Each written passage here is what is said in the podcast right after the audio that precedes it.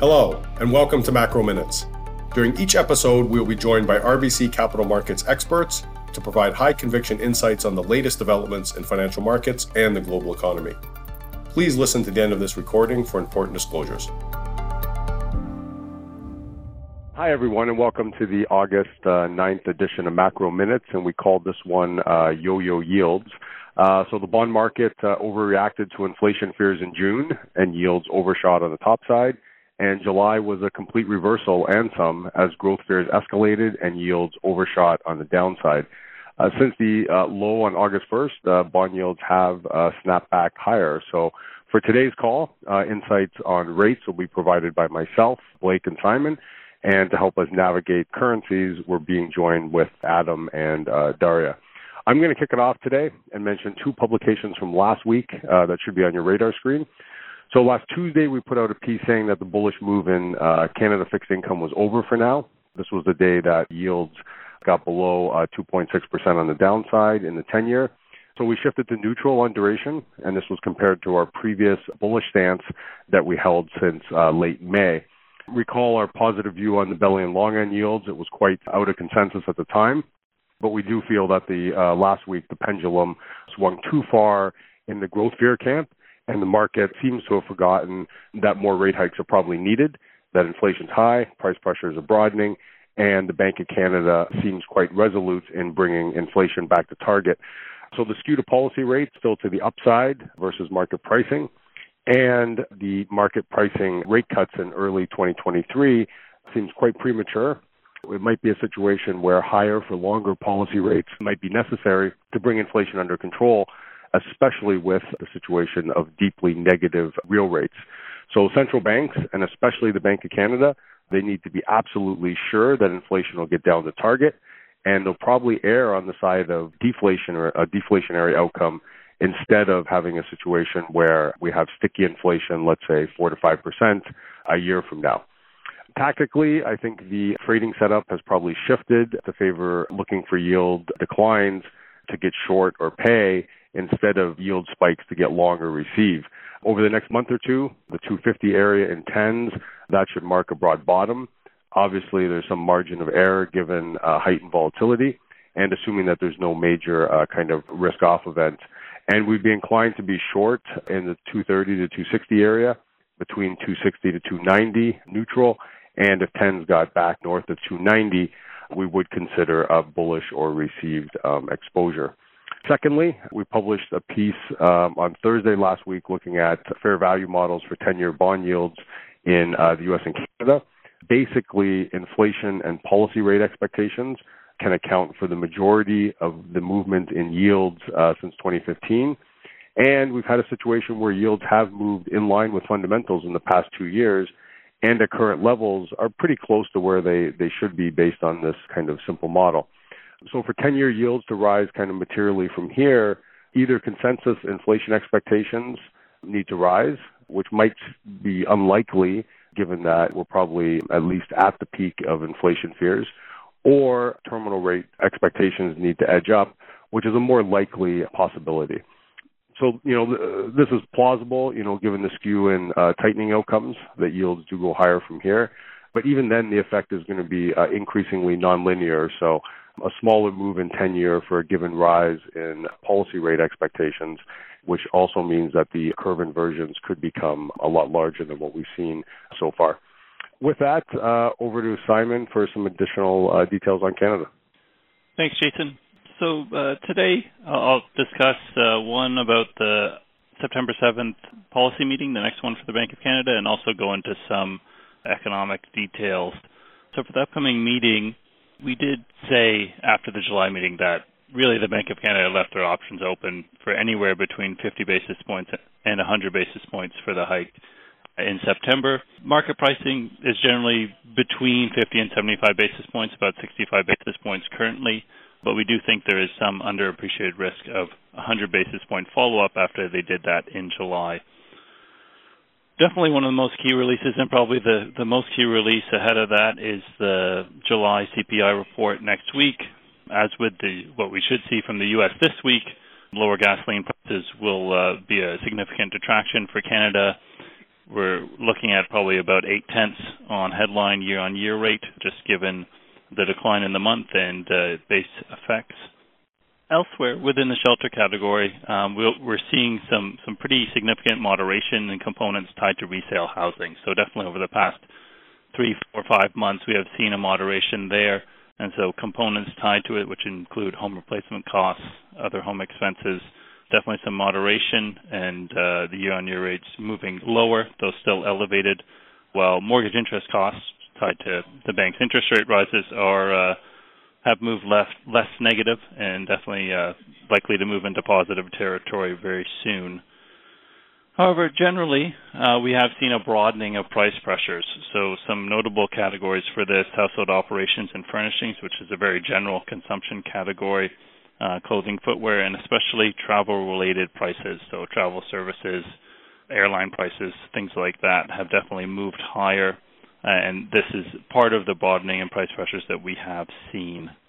What that means is that alongside elevated wage growth, even though it didn't accelerate in uh, last Friday's report, still elevated 5.4% year on year um, in the LFS on Friday, and also inflation expectations remaining very high. It's clear as Jason said, the bank has more to do to bring inflation back down to target, and we do expect them to move interest rates again, like we said, you know, anywhere between 50 and 100 basis points in uh, in September uh, makes sense, and they definitely left the door open to uh, a sizable hike. In addition, the other main release ahead of the September 7th meeting, so this is still four weeks away now, so definitely some time is the Q2 GDP release on August 31st. So we're expecting that to come in around 4.5%. That's what the monthly GDP reports are indicating. And also note that at that release, we will get an initial July nowcast as well, so initial look at Q3. Um, and that's it from me. I'll uh, push it back to Jason. Okay, thanks a lot, Simon. Uh, next up, uh, Blake to tell us about the treasury market. Yeah, thanks, Jason. So, um, yeah, we're not quite as uh, hawkish on the Fed over here, um, as Jason was kind of mentioning with the Bank of Canada up top. Still have a 50, 25, 25 for September, November, December as a base case, as well as kind of a 325 to 350 terminal range.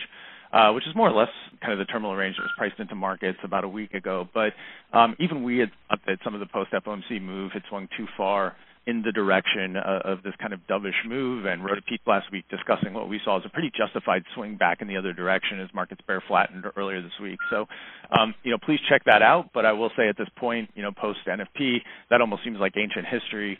NFP last week clearly kind of changed the game. You know, I wouldn't say it necessarily uh, was a massive game changer for the Fed, uh, but I think from the market perspective, you know, a lot of people looked at that and started to kind of take away some of the recession risk that had been priced in. Um, you know, we saw uh, terminal move higher for the first time without really seeing kind of this corresponding increase in cuts at the back end, which was a little unique from the way things had priced over the preceding weeks.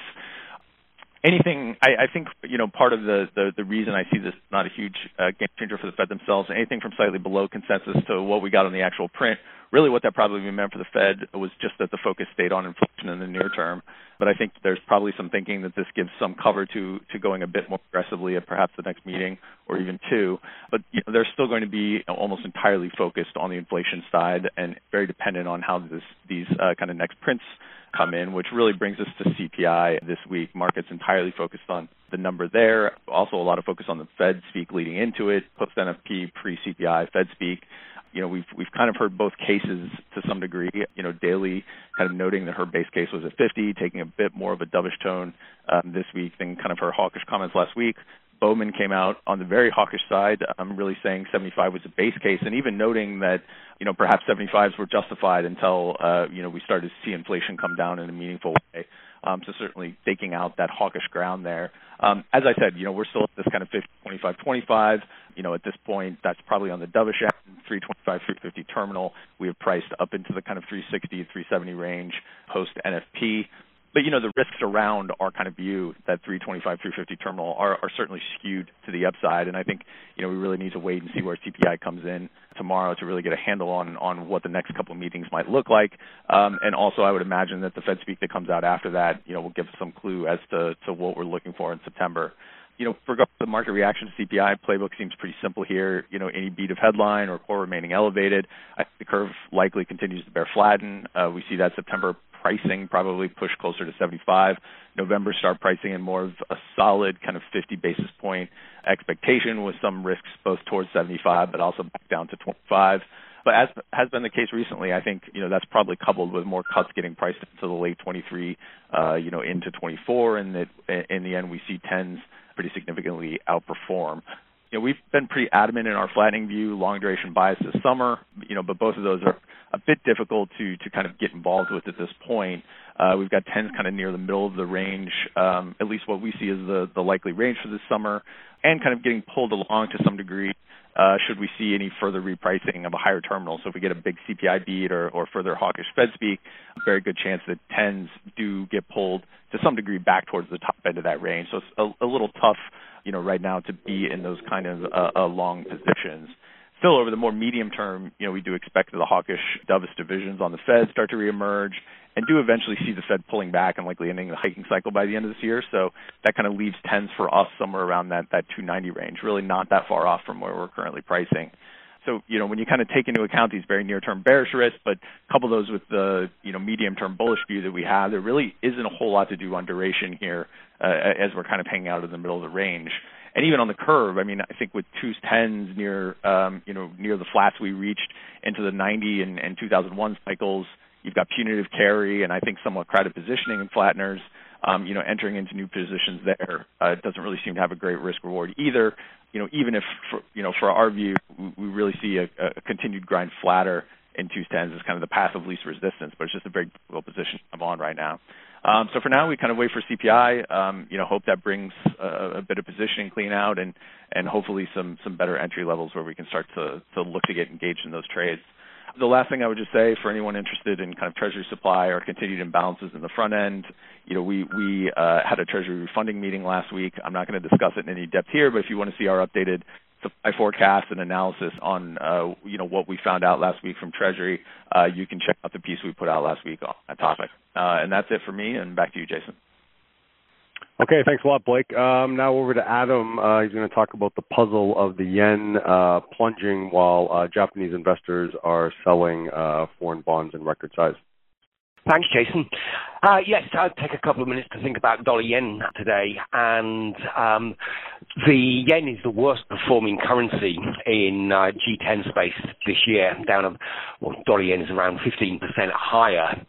And on the face of it, it's difficult to time the news we get on what Japanese investors are doing in foreign bond markets. So yesterday's June data showed pretty much the biggest liquidation of foreign bond holdings we've ever seen.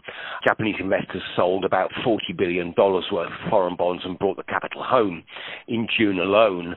And in the first half of the year, that's about 100 billion of uh, foreign bond sales. And on the face of it, that's a bit counterintuitive. If Japanese investors are liquidating their foreign assets and bringing the cash home, it's slightly surprising their currency is going down, not up. And as is often the case with Japanese investor flows, the way you square the circle is all about hedging. So we can't measure it directly, but I think it's very likely that the bulk of the foreign bonds that Japan has been selling uh, so far this year have been bonds that were held on a currency hedge basis where hedging no longer makes sense, that the cost of hedging has gone so far north as a result of the Fed's rate hikes that it's no longer economic to hold bonds on a hedged basis. And the investors are just unwinding those holdings entirely. That, of course, is an FX neutral flow. If they're selling the bonds and unwinding the hedges simultaneously, there's no net FX impact. Where the FX impact comes from, I think, is another flow alongside that, whereby the bonds that are not being liquidated are increasingly having the hedges taken off. As again, hedging no longer makes any economic sense when the cost of hedging exceeds the yield on the bonds, is, as is uh, frequently going to be the case.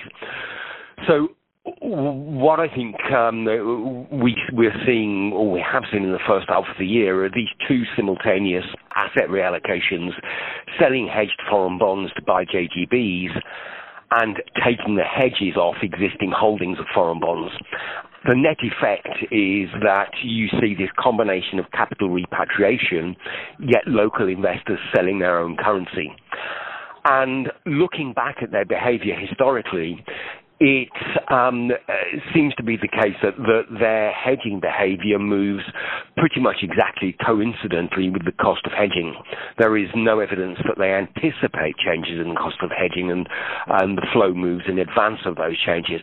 For that reason, we think there is potentially a lot more of this flow to come and dollar yen can keep rallying despite the fact that it's risen so much in the uh, the first half of the year.